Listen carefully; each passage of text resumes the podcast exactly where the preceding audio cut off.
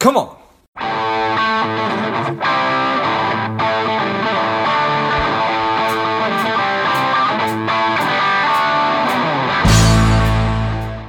Hello, dear listener.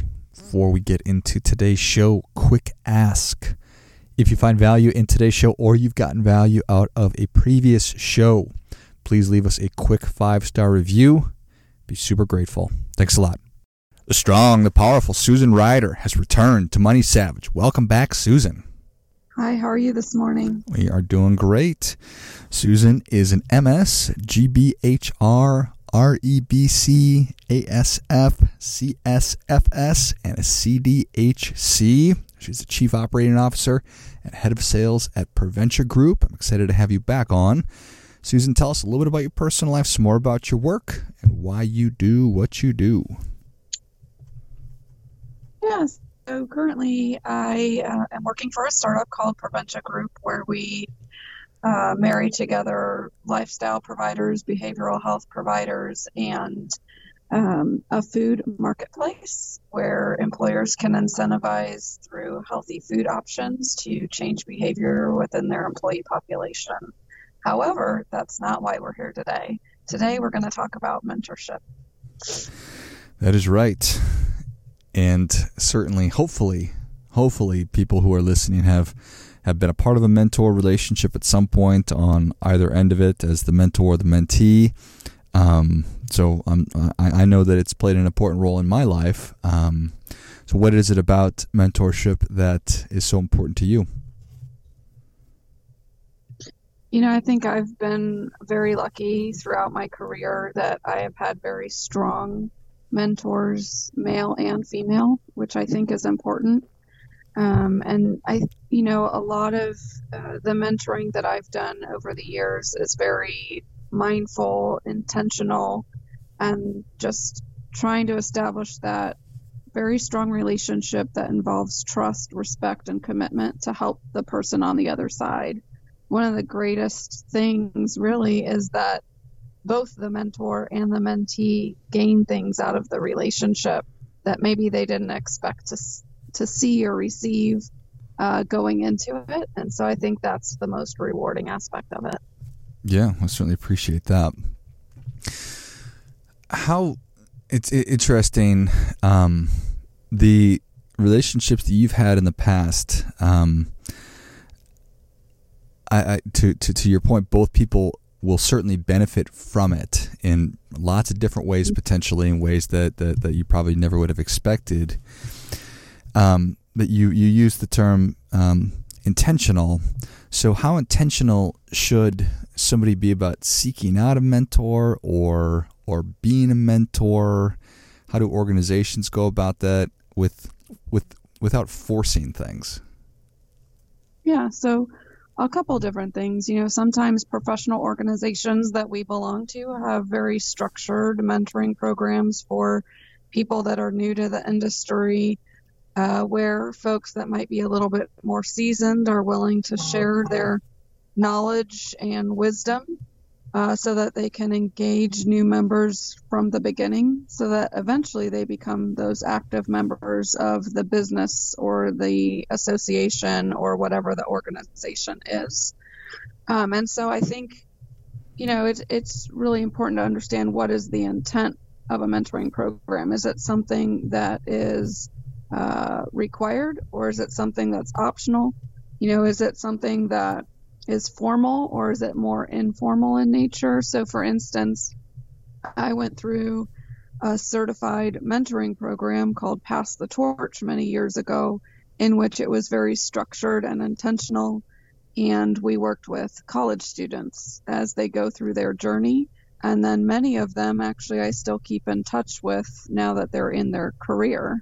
And so we just do regular touch points to kind of see how things are going and um, kind of help coach them along the way as needed. Yeah. And I, I, I was just thinking about the different programs that I've been involved with in the past. And it does normally, the most successful ones have, have been more structured, and just because they were through some kind of an organization or a group. Has that been your experience as well? Yeah, I think those programs are a bit more viable, um, and I think it's because someone is holding both parties accountable. You know, you're typically signing some type of commitment form. Um, there are different activities that they suggest, they don't require, uh, but it helps those that might not be natural leaders, uh, you know, keep things on pace so that it's a meaningful relationship and experience for both parties. Yeah, yeah, that's a. It's it, it's interesting that people. You know, one of. Go ahead. Oh, I'm sorry. No, please. I would say one of the um, you know, really cool things I think that naturally transpires from many of these relationships is that someone gains a promotion within their company, or maybe. Uh, someone identifies a strength. You know, if it, if it's an organization-wide mentorship, maybe there's a mentor that untaps something that has not been pulled out of one of their employees, and maybe that's the next big thing that needs to happen for that organization. So it's a way in which you can um, really help leverage the expertise of someone that might not naturally speak up. And I think those are really rewarding situations for any organization. Yeah, uh, that's a thousand percent true. Um, and that's certainly on both ends of, of the mentor and the mentee.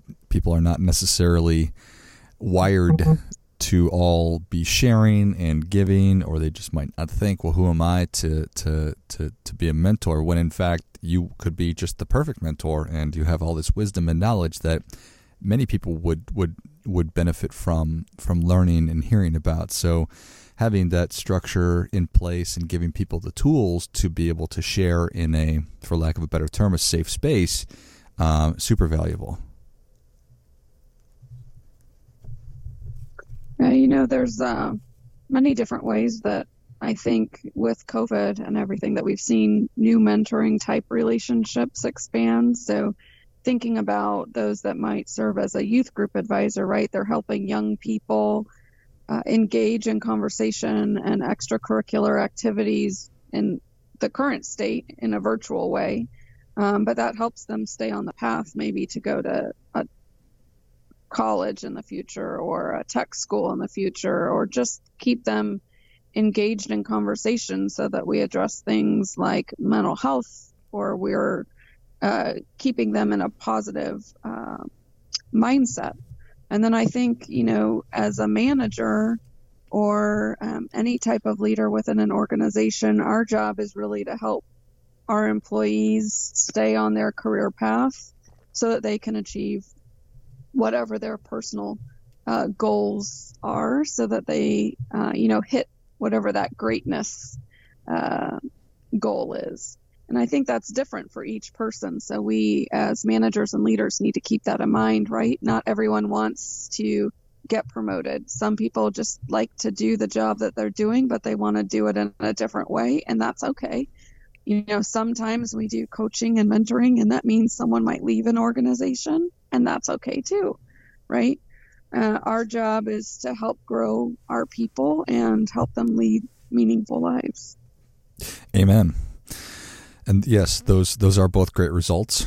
That person could stay on and, and, and rise through the ranks within your organization, or they might find that it's just not the, the, the perfect fit for them, and then they move on. But but but both are great because they'd be more comfortable in, in, in a different, just somewhere else.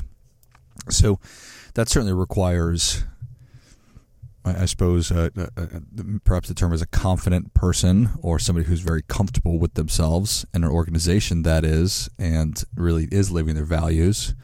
Um, so that's not necessarily the easiest thing. Correct. But yeah, it is. I think, but, yeah, uh, go ahead.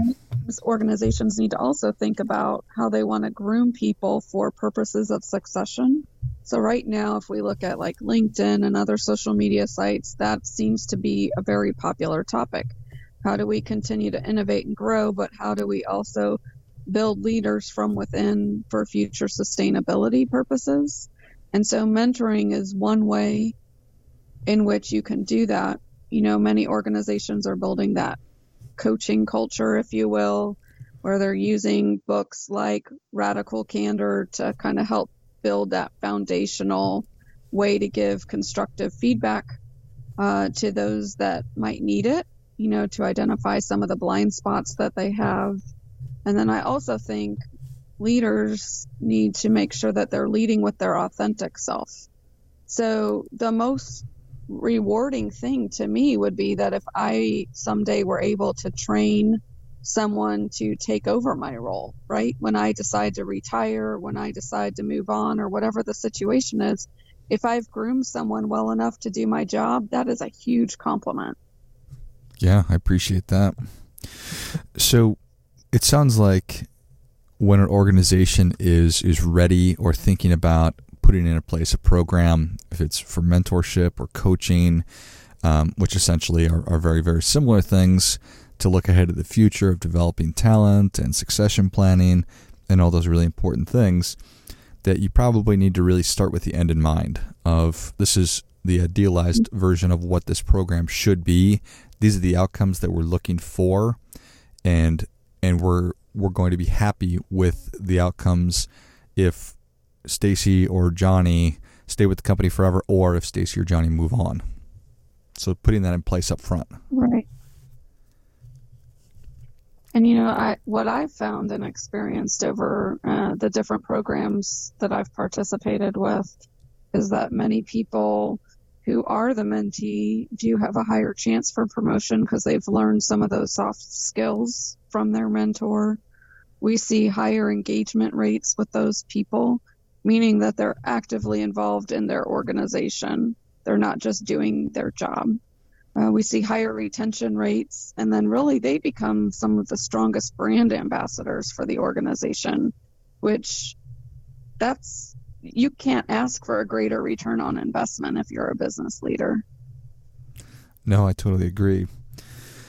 Where all organizations are looking for retention, they're looking for engagement, and they're looking for, for people who are thrilled to be working there and are, are, are, are sharing that. So the expectations in any kind of a relationship are, are so key, and having those up front. So understanding what the leadership and the mentor, what their ex- expectation is, um, I think that's probably clearer, maybe not. But what should somebody who is a mentor, or the uh, the actual mentee, what what do they need to be bringing into the relationship? Yeah, so one of the things that I've always Uh, thought was positive is that programs where the mentee is really driving the train, so they are picking the date and time, they're ensuring that they are holding themselves accountable to do any tasks in between mentoring sessions that uh, they mutually agreed upon with their mentor. And then the mentor's responsibility is really to help check in from time to time in between those formal meetings to make sure that the mentee is staying on track. You know, especially in the world today, there are a lot of distractions, and sometimes we just need additional reminders or pokes to just stay on that trajectory to move forward. Isn't that the truth? I think we all do need to be uh, the the the the occasional reminder or poke to to make sure that we are staying on course. And I'm also thinking about different experiences that we've had, or that, rather that I've had um, over the years of working. And you mentioned um, undergraduates or, or students, and sometimes those relationships can yes. be so frustrating for the mentor because uh, because sometimes the mentees are too apathetic about it. They're not following up. They are not Uh, driving everything like you were talking about. And I don't know if, if, if you've got a if you've got a cure for, for apathy, Susan, then we're probably really on to something. But um, any advice in that area? Yeah, so you know, I do teach in um, undergraduate studies for human resources, and so trying to keep folks who want to move forward with their degree uh, can be challenging, especially in a virtual climate. And so I think we all just need to be a little bit more accommodating to understand that many things are getting in everybody's way. And so just adding a little bit of empathy and compassion to what we do, um, no different than how we would want to be treated if we were going through a life-changing situation, right? And so reaching out in different ways. Maybe an undergraduate student responds better to a text message versus um, a phone call or an email. So just knowing how they want to be communicated with, I think, is uh, one thing to set up front. And then, um, you know, just setting what your expectations are. You know, I am a mentor. I expect, as part of this mutual relationship, that we start meetings on time, that we end on time, that if for some reason you can't be there, that's okay. But it's your responsibility to communicate with me to reschedule or to cancel with enough notice. Like, we should not be canceling things five minutes prior, as an example. That's not a way that you build some of those professionalism skills for the future workforce. That is not a way to do that. I think that that's all so important. Um, empathy and compassion, treating people how we want to be treated. Uh, I don't know that those are are are lost, because they're not, but it's so important to just stick and go back to those foundational things which are true today and have always been true. The golden rule: you need to treat people how you want to be treated, and then to be empathetic. And just because you're used to phone calls or emails doesn't mean that your mentee is comfortable doing that. So So being mindful of that. I think it sounds simple, but it's easier. It's a lot easier said than done. So working hard at that and setting your expectations as a mentor up front, also so important. Like, that's okay. It's not always going to work out exactly the way that we're doing it, but I do need you to be more communicative than just bailing on me at the last minute. So I think that that's all yep. so important. And again, these are skills. Like, if they do that with you, you know, those are skills that are transferable that they'll use as they follow their career trajectory. And many times you see that they've tweaked or modified their leadership style based on things that they've observed from other leaders that they admire. So things where they're like, oh, well, I could look at this from a slightly different lens and modify my style in this way. Um, I think that, you know, is really a way that any individual grows. And still today, even though I'm in an executive role, I still have mentors that I rely on, where I can simply bounce an idea off of them. And they will candidly tell me, Susan, you're way off track, or Susan, this is a great conceptual idea. What if you did it in this way instead of that way? Or how, what if you approached it from this, you know, angle? And so I think we all need to be aware that throughout different phases of our career and our life, we need different types of mentors. Again, some male, some female, some internal, and some external mentors. I think it's good for us to have that Uh, trusted advisor that can help guide us when we sort of get off the track, if you will. Yeah, no, I totally agree. And I meant to touch on that, um, the the value of having a, a mentor from for, for, for you that have been both male and female. Why has that been good? Well, I think it's important because um, although not everyone wants to talk about it, I think men and women approach things in different ways. And, you know, as more and more women try to break the glass ceiling, if you will, they need to learn from their male allies. And their male allies many times are the ones that help them get their voice heard and help them get a seat at the table. And so uh, getting their buy-in, uh, gaining their trust, and listening to what has helped them succeed many times can help us in different ways. Maybe not in the same way that they got there, uh, but we can certainly learn from approaches that they took that might be different from what we're thinking.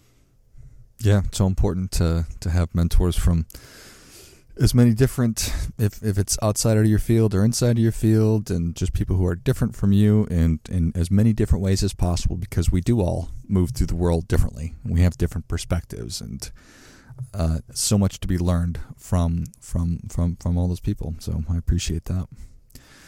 Well, Susan, Savage Nation is ready for your difference-making tip. What do you have for them? So I would just say it's important, especially in the busy world that we're in today, that if someone asks us for advice or our opinion, that we do that in an authentic way where we are actively listening to their question and then providing the advice. We need to give them the time, regardless of how busy we are, because each of us, when we were needing an opinion, someone probably dropped things for us. And so again, just leading with empathy and compassion and helping people as best we can uh, in the busy world that we all reside in. Well, I think that is great stuff. That definitely gets a come on. Come on. And Susan, thank you so much for coming back on. Where can Savage Nation learn more about you? Yes, so I am um, on LinkedIn at Susan Ryder, and I am also on uh, Twitter at S M R N A R zero one is my Twitter handle, or you can reach me at Preventure Group at S Ryder, R I D E R, at preventure group dot com. Hope you're having a great day, and I'll talk to you soon. Perfect. Well, Savage Nation, if you enjoyed this as much as I did, show Susan your appreciation and share today's show with a friend who also appreciates good ideas. You can find Susan on LinkedIn, Twitter, shoot her an email. I'll list all those in the notes of the show. Thanks again, Susan. Have a great day. And until next time, keep fighting the good fight. We are all in this together. Spending too much time on social? Is your daily screen time over two hours? Are you a little bit overweight? Not saving enough money? Any or all of these are familiar. Strive could be for you. The Strive two-week online bootcamp will help you to detox your mind, body, and money, getting you on your way to a happier, healthier, wealthier, and more confident life. Go to strive detox dot com, S T R I V E D E T O X dot com, and get your mind, body, and money right.